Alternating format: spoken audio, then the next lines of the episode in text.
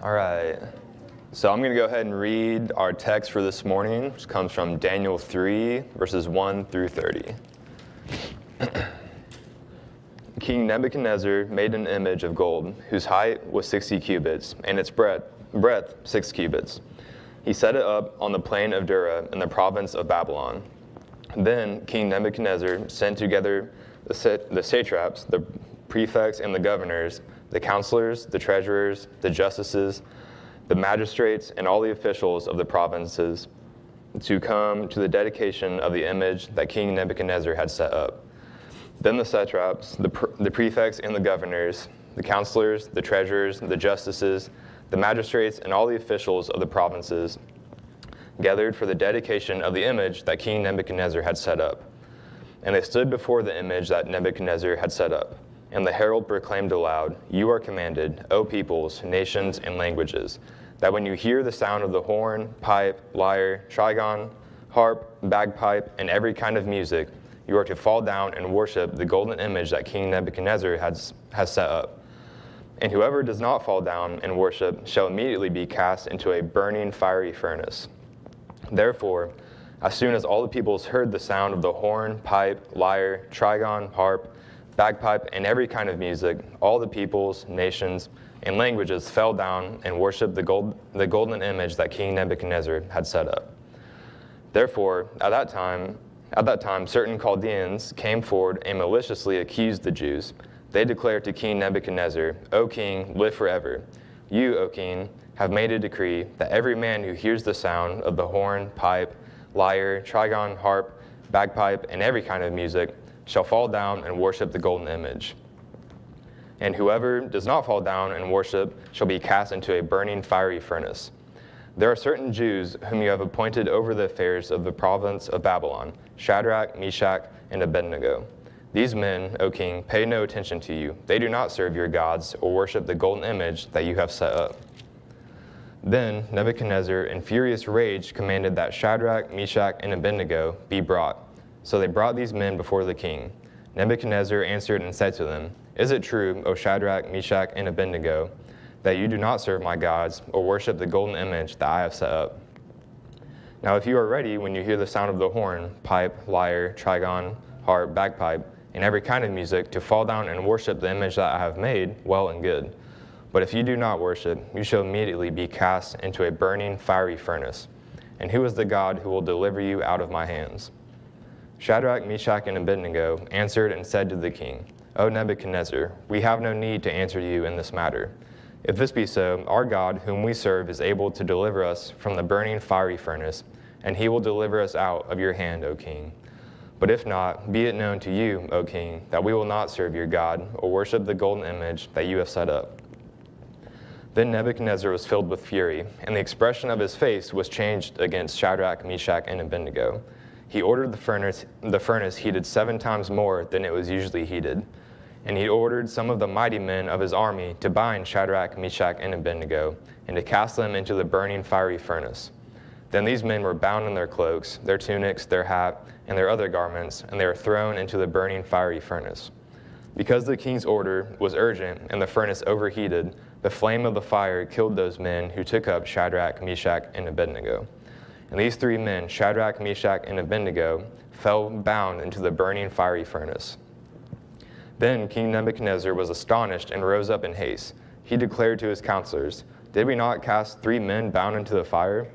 They answered and said to the king, "True, O king." He answered and said, "But I see four men unbound, walking in the midst of the fire, and they are not hurt. And the appearance of the fourth is like a son of the gods." Then Nebuchadnezzar came near to the door of the burning fiery furnace. He declared, "Shadrach, Meshach, and Abednego, servants of the Most High God, come out and come here." Then Shadrach, Meshach, and Abednego came out from the fire. And the satraps, the prefects, the governors, and the king's counselors gathered together and saw that the fire had not, had not had any power over the bodies of those men. The hair of their heads was not singed, their cloaks were not harmed, and no smell of fire had come upon them. Nebuchadnezzar answered and said, "Blessed be the God of Shadrach, Meshach, and Abednego, who has sent his angel and delivered his servants, who trusted in him. and set aside the king's command, and yielded up their bodies rather than serve and worship any god except their own. Therefore, I make a decree, any people, nation, or language that speaks anything against the God of Shadrach, Meshach, and Abednego shall be torn limb from limb, and their houses laid in ruins, for there is no other God who is able to rescue in this way.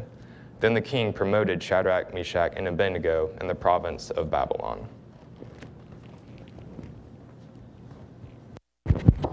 Well, good morning. I guess that's all the time we have. Sorry, it's a long passage. So thank you, Caleb, for reading that. Um, let me uh, let me pray, and then we'll, uh, we'll look at God's Word together. All right, let's pray. Father, we thank you again, Lord, for um, this day. Thank you again, Lord, for this time that we get to look um, at uh, at this text. Uh, it's a familiar text, and uh, but Lord, we, we do ask that you'll open it up afresh for us this morning, and uh, that, Lord, that you would help us to see Jesus, um, him clearly, and pray that, Lord, yet we know that your Holy Spirit is at work, and so we trust that you will do a good work for us, uh, even this day, uh, as we sit um, under your word. Lord, we thank you, and it's uh, in Jesus' name we pray. Amen.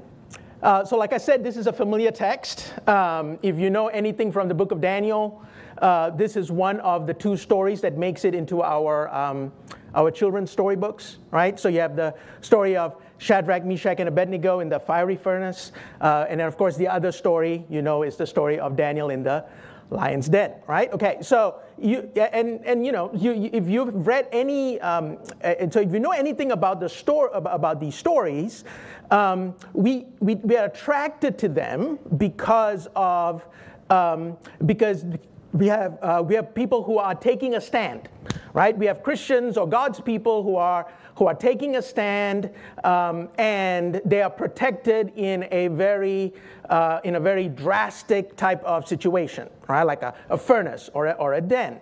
Um, so that's one of the reasons why we, we we find them in our in our children's storybooks, right? So even if you, um, I might be dating myself, but you know, some of you may be familiar with, with uh, Veggie Tales, you know, a story of Rack, Shrek, and Benny. Anybody? Anybody? So yeah, um, so you, you get that right. I, I I don't know if, you know, Christian vegetable people are still in, in vogue. I, I don't know. All right, but um, but but if you but if you get that, you understand that the reason that we're attracted to them is because they end up being sort of blueprints or templates for us as Christians living in a hostile world.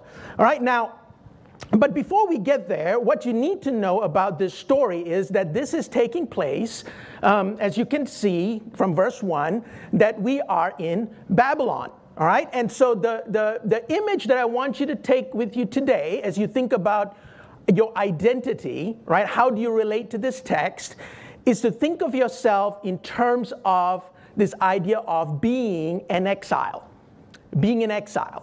Okay, now, there are many words in the Bible that we use when we describe our, our identity as Christians, right? When we talk about being believers, we're talking about that which you say, I believe. Say, like, for example, the Apostles' Creed.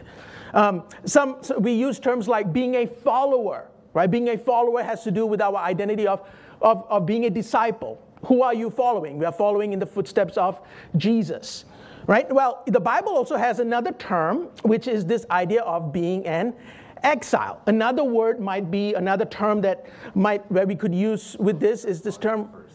Yep. This is not translating. Do you mean to speak slower?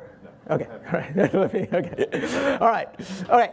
So um, all right. So back to the text. All right. So so this idea of thinking of ourselves using the term resident aliens.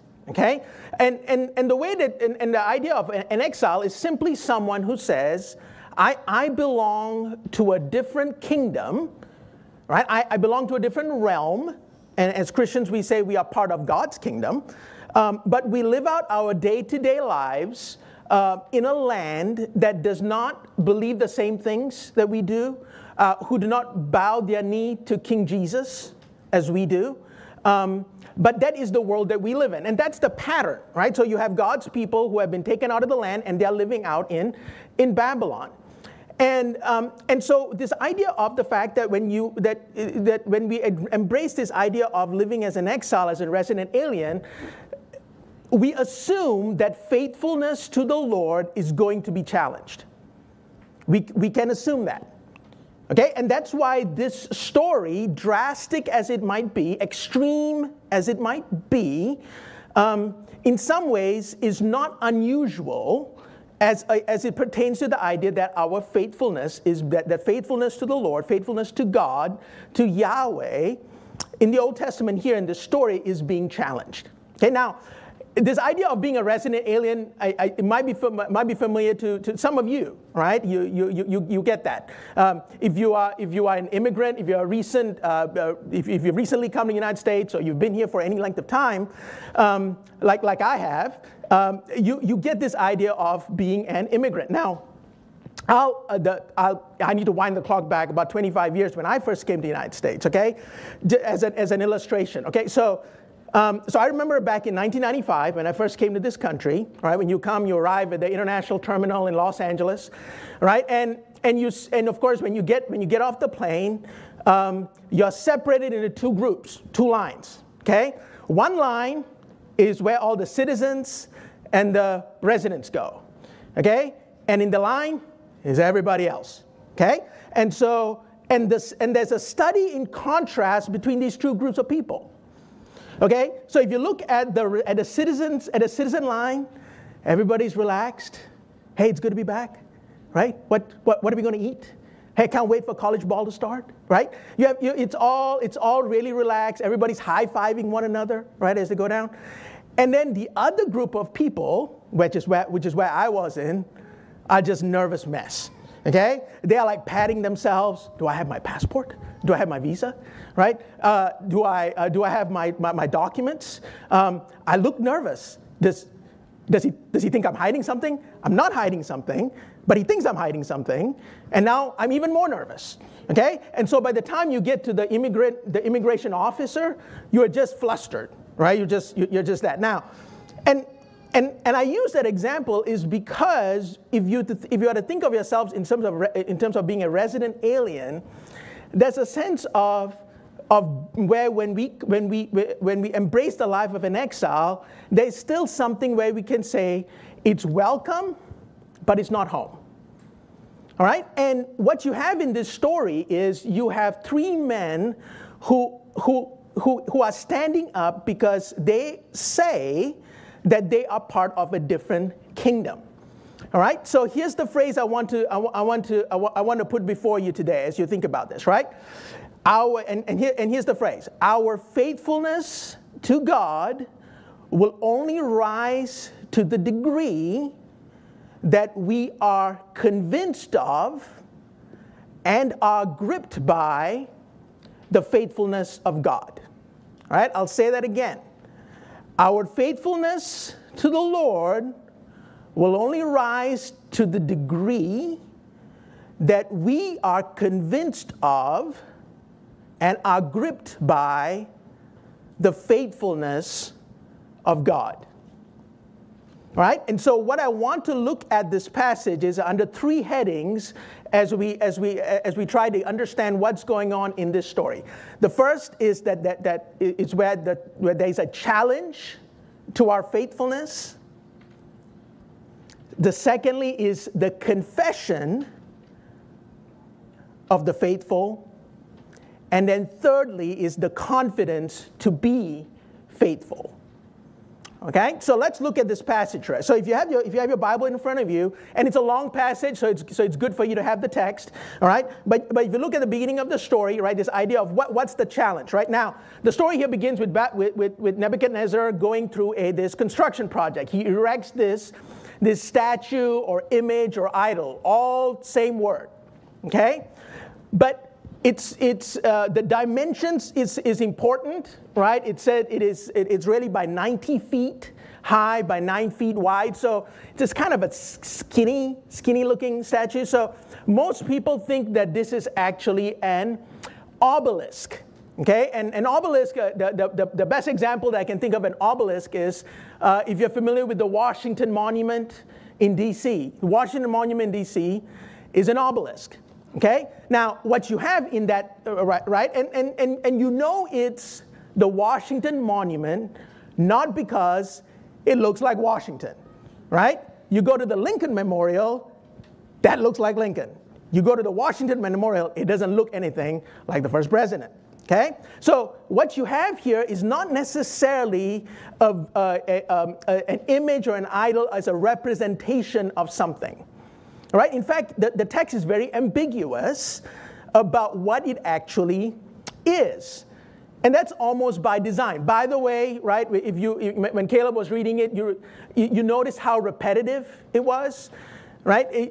And, and, and the reason that it's, it's repetitive is because this, this whole story is written in the style of a satire, right? And it's sort of a, it, there's a lot of sarcasm in it.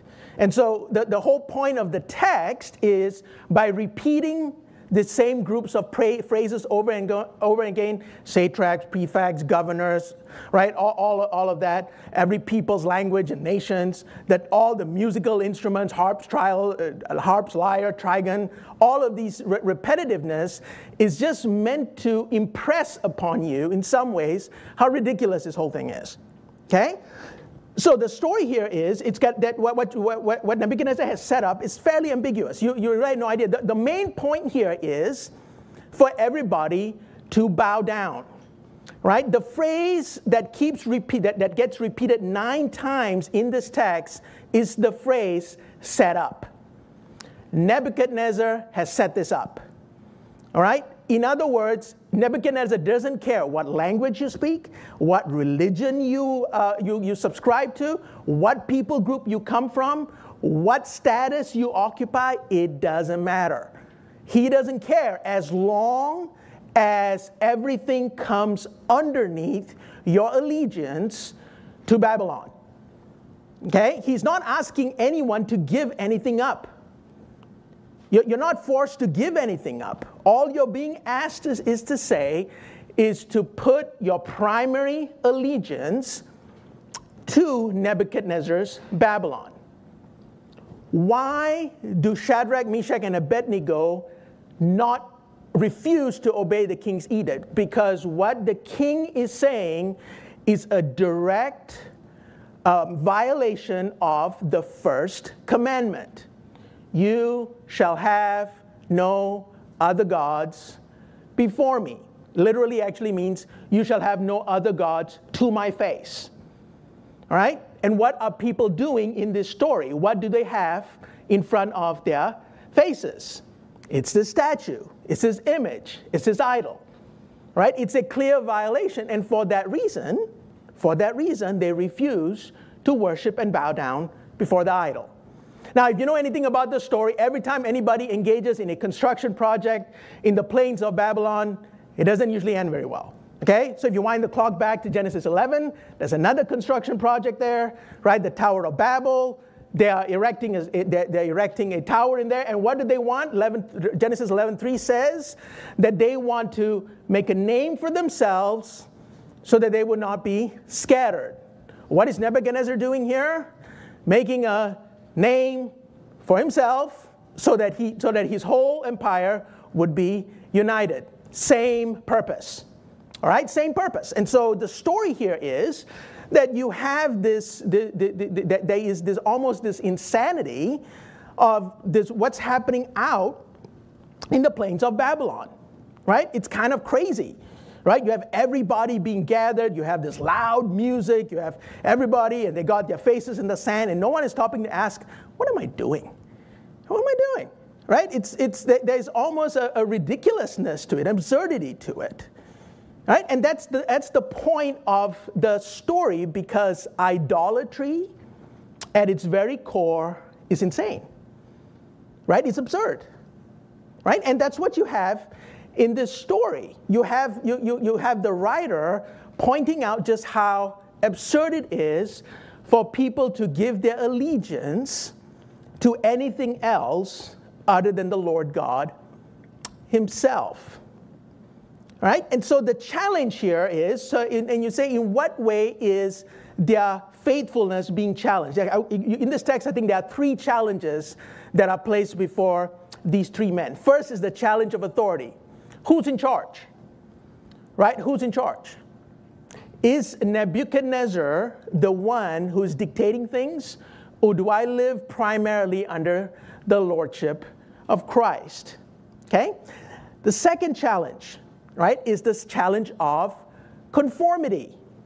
All right? It's the juicy carrot, right? It's, hey, don't you want to be a team player? Everybody's doing it, right? The whole empire is doing this thing, is, be, is part of it, right? Don't you want to be part of this? All right? And then the third challenge would be the challenge of intimidation, okay? Because it's, if you don't want to conform, there's always the big, blazing, fiery furnace, right? It's kind of like, you know, sixth century B C version of cancel, getting canceled, I guess, you know, right? Get thrown in the furnace, right? So you, so you have, so you have in this, in this, is that, that those are the pressures that are on these three men at this point, all right? But notice who calls attention to the fact that they are not bowing down. It's not themselves, right? In fact, for them, their faithfulness would have been quite ordinary, right? It would not, it would have gone largely unnoticed, right? And, and often faithfulness looks like that, doesn't it? Right? It, it, it, it, it, it's, it's not that it often takes center stage. Faithfulness almost looks mundane, ordinary. But in this story, it is the Chaldeans, right, verse eight, that come and call attention to the fact that these, that these three men are not, are, not, um, are, are, are not worshiping and serving Nebuchadnezzar's Babylon.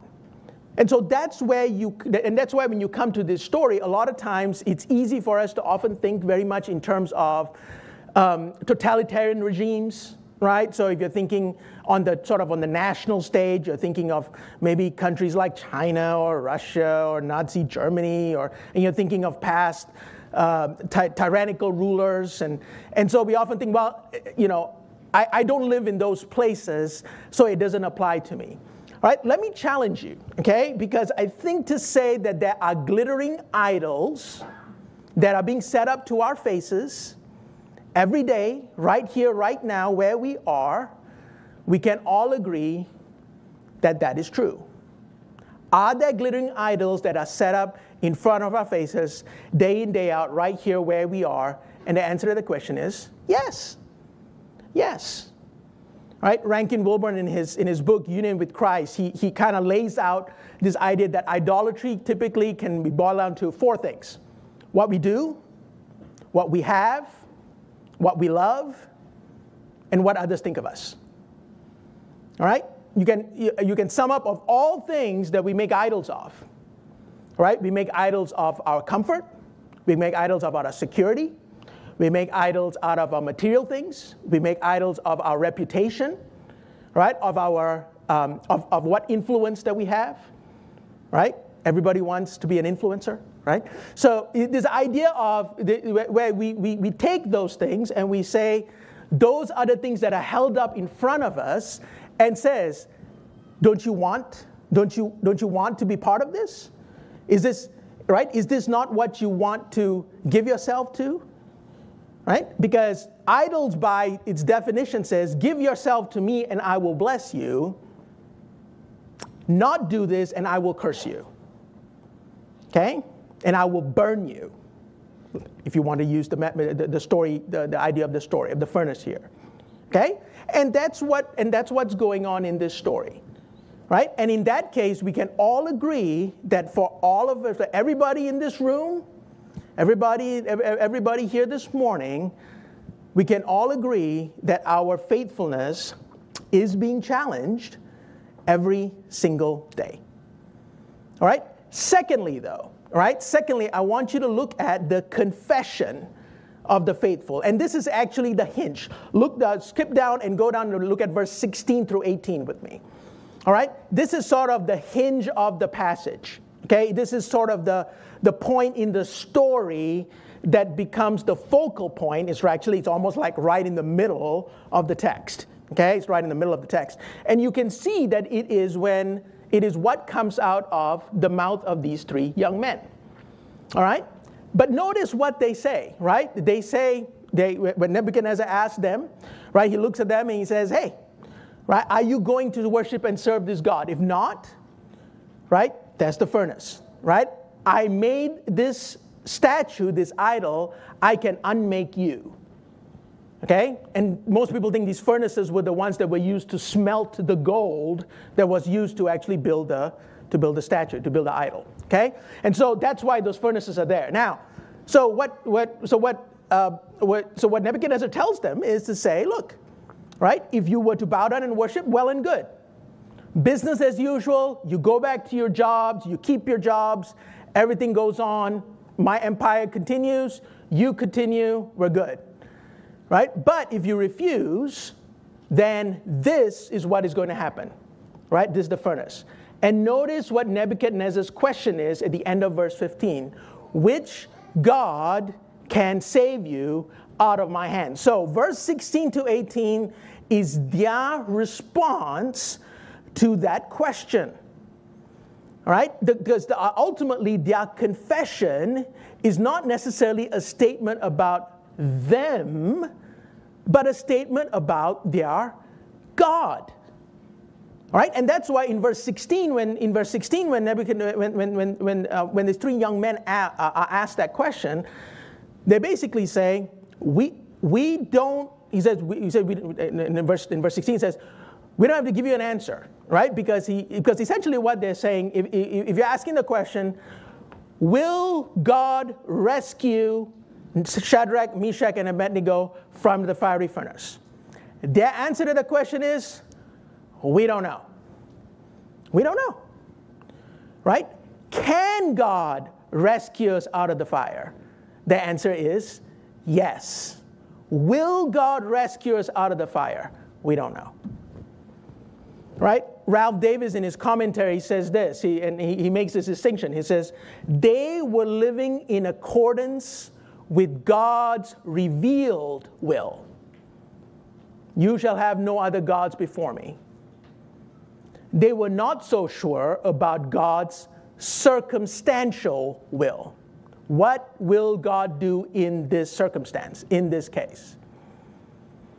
And faithfulness, the confession of the faithful, is to confess the word of God that we already know.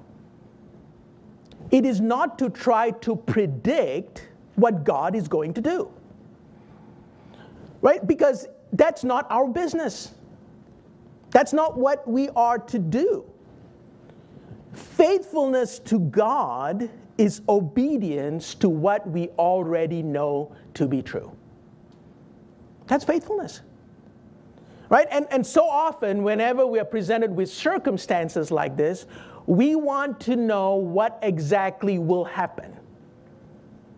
How is this going to turn out? One commentator says the miracle in this passage is not that they are rescued from the fire. That's what we often think about, right? When we think about what is the miracle here, is they are completely, they go into the fire and they come out. Right? Or is the strange fourth man in the fire. We'll get that here in a second. But the miracle here, the miracle here is what they say about God and as, as, as, as, as how it pertains to them. Right? The miracle here is we are going to be faithful to what we already know God has already told us. Right? Now, I don't know if they were familiar with Isaiah forty-three. Right? I, if you're familiar with Isaiah forty-three, we have a song, right, where sometimes we sing, but it's really where it says, fear not, for I have redeemed you. you. I've called you by name. You are mine. When you pass through the fire, I will be with you. Notice it's when you pass through the fire, not if.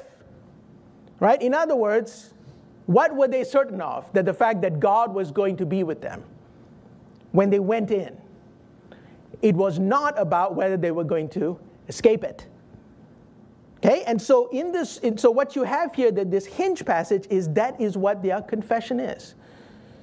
Right, their confession has to do with the fact that they are being obedient to what God has already told them, and that is all, and, and everything else, they're leaving it up to God. Right. Thirdly. Okay, let's move on to this last section. This last, last section. We're going to point out a few things here, right? So in verses nineteen to thirty, you have, of course, in the story, this whole section is a study in contrast. Okay, again, what you have here is in verse nineteen onwards, you have this, when Nebuchadnezzar, it says his face changed, right? His face changed, right? He went from happy to angry to crazy, okay? So in that, in, in, in that it says that he, and, and so there's this almost, it's, if, you, if you talk about this, this insanity, right? You, you, you really get this picture right here, right? You have this, the, the soldiers who are taking the people to the furnace, they are the ones who get smoked. Sorry, couldn't resist.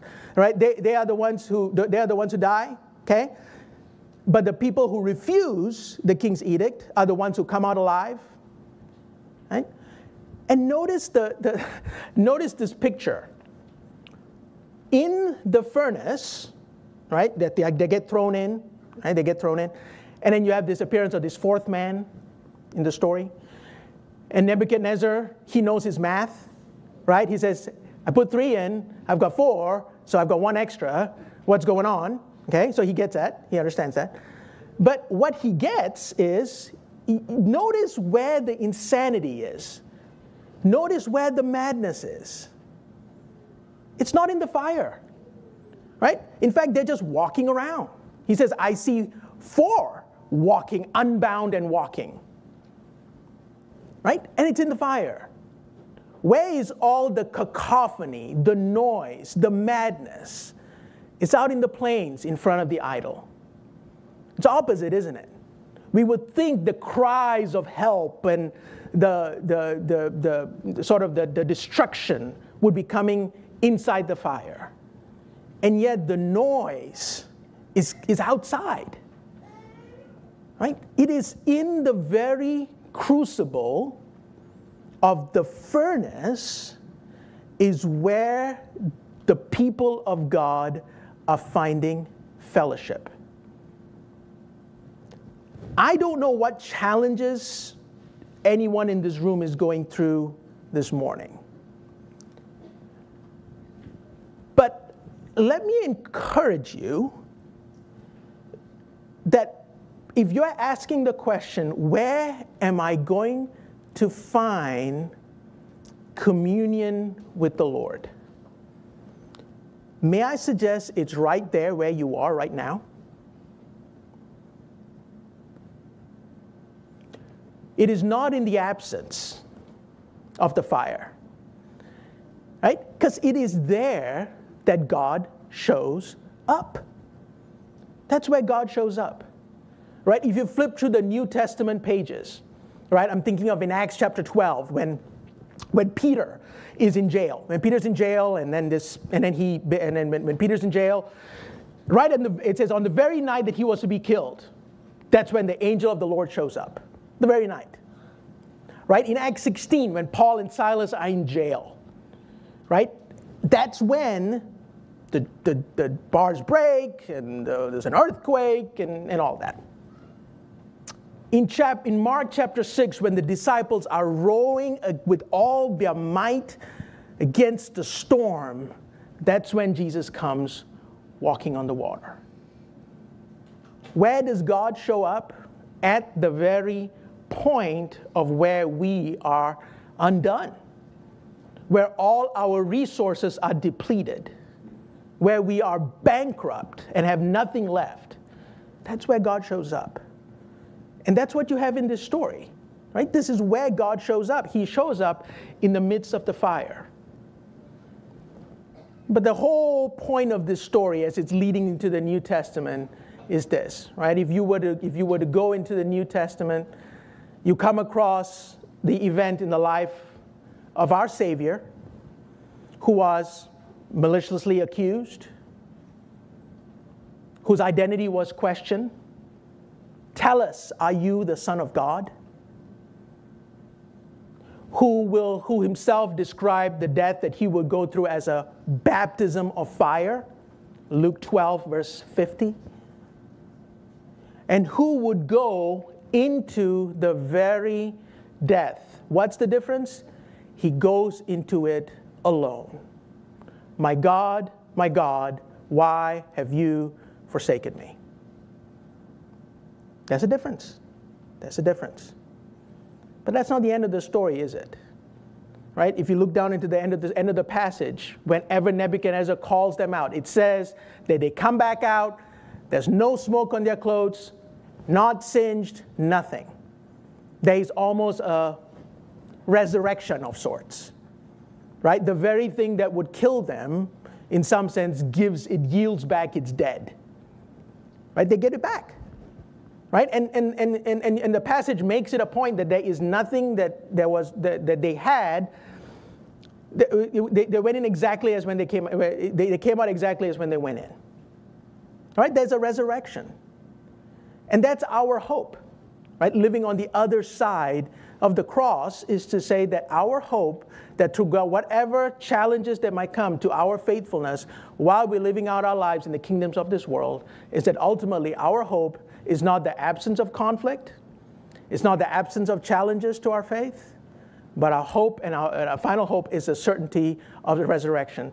That's why the Apostle Peter, he can't get over it, right? In First Peter chapter one, he says, "Praise to the Lord and God and Father of our Lord Jesus Christ, who has caused us to be born again into a living hope through the resurrection of Jesus Christ from the dead."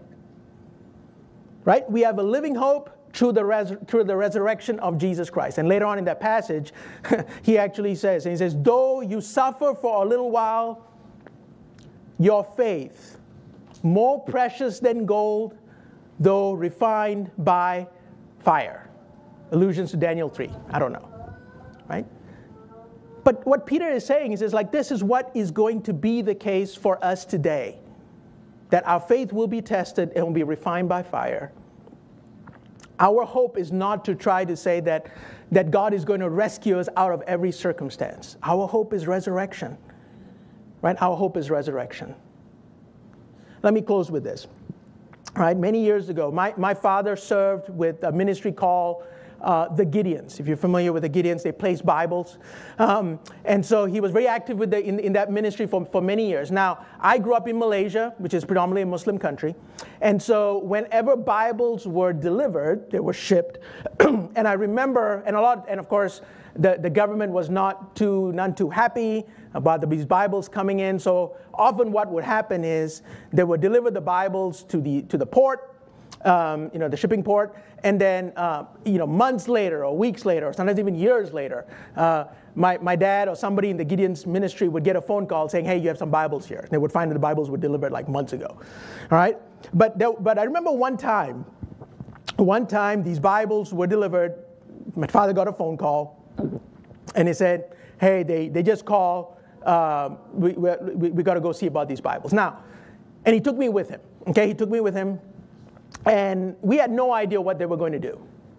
Were they going to dispose them? We we, we had no idea. We, right? We had we had no idea what what, what was going to happen.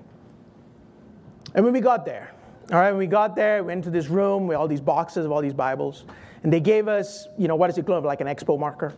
Um, And they said, "Look, we're going to release these Bibles to you, but we want you to cross out, right, John three sixteen um, in Arabic uh, in the Bible." If any know about any of the Gideon Bibles, you're familiar with it. Like the first few pages of all these of all the Gideon Bibles have John three sixteen written in multiple languages. Okay, so they wanted, and, and you know, being a Muslim country, they said, "We want you to cross out the, the words in Arabic." Okay, so father said, "Okay, all right. So if you want to go to release these Bibles, all right, we'll cross out the word, all right." And so we sat down, all right, and we started doing that. And I, and I don't know if you know this, but you know these Bible pages are so thin, right? And I don't know if you ever applied like a, uh, an Expo marker to like um, to like really thin paper. It, it it was almost like we were highlighting John three sixteen in Arabic in every Bible, right? And I was like, I don't know where the Bibles were, who, in whose hand this Bible was going to end up to. But if it, fell, if it came to somebody's hand, they would, they would, if they were to flip through it, right, the, the, the verses in Arabic would just pop out, right? Now, why do I tell you that story? We had no idea what to expect when we went to, when we went to get those Bibles. No idea. I had no idea, okay? But in that time, right, in that episode, God showed himself. God showed himself. right? It, it, it, it, it, we, we thought it was death to us. We're going to lose all these Bibles, all right? Or, or it was, it was actually going to take away um, from the good. It actually made it better. It made it better, right? It, it, made it, a, it made it to be a greater blessing than we expected. And so what I want to leave with you this morning is this. Number one, expect your faithfulness to the Lord to be challenged. Don't be surprised by it. All right, don't be surprised by it. We are all resident aliens. If you are a believer in the Lord Jesus Christ this morning, you live as a resident alien. All right? Second thing, beware of the glittering idols that are set in front of your face every day. All right? The cha- know, know that our faithfulness to be challenged, but secondly, be aware of what is being set up that invites you and tells you, give yourself to me and I will bless you. Turn me aside and I will curse you. Be aware. Thirdly, know that God shows up at the, at the places where you think you've lost. The places where you are completely undone, depleted, where you're feeling the burn, where you're feeling the intimidation, the pressure to conform, know that that is exactly where God shows up. And fourth and lastly, your hope is not in the approval of the kingdoms of this world, but in the certainty of the resurrection. That's our hope. That's our hope. Let's pray. Father, we thank you, Lord, for your word. And we thank you again, Lord, that you are, Lord, you are present. Lord, you are our Emmanuel, our God with us. We have a king who doesn't stand on the sidelines. He's, a, he's one who st- walks into the fire with us. And so, Father, we, um, uh, Lord, that is, that is something that we can rejoice, that we can rest in, that we can find our comfort in, that we can find our confidence in. And, uh, and I pray, Lord, for this, this, this, this dear congregation here this morning. Lord, I pray that you would encourage them. Lord, if they, are, if, they, if, they, if they feel they're walking through the crucible, that you would challenge them if there are glittering idols that have captured their affections and our affections. Lord, forgive us. And Lord, help us to rest and know that we have a strong Savior, which God will save out of our hands, out, out, out, of, out of the nation of these hands. It is our God. It is our King Jesus who has saved us and has given, has given us the certainty of the resurrection. What a blessing, what a joy it is that we can get to celebrate that even this morning. We thank you in Christ's name. Amen.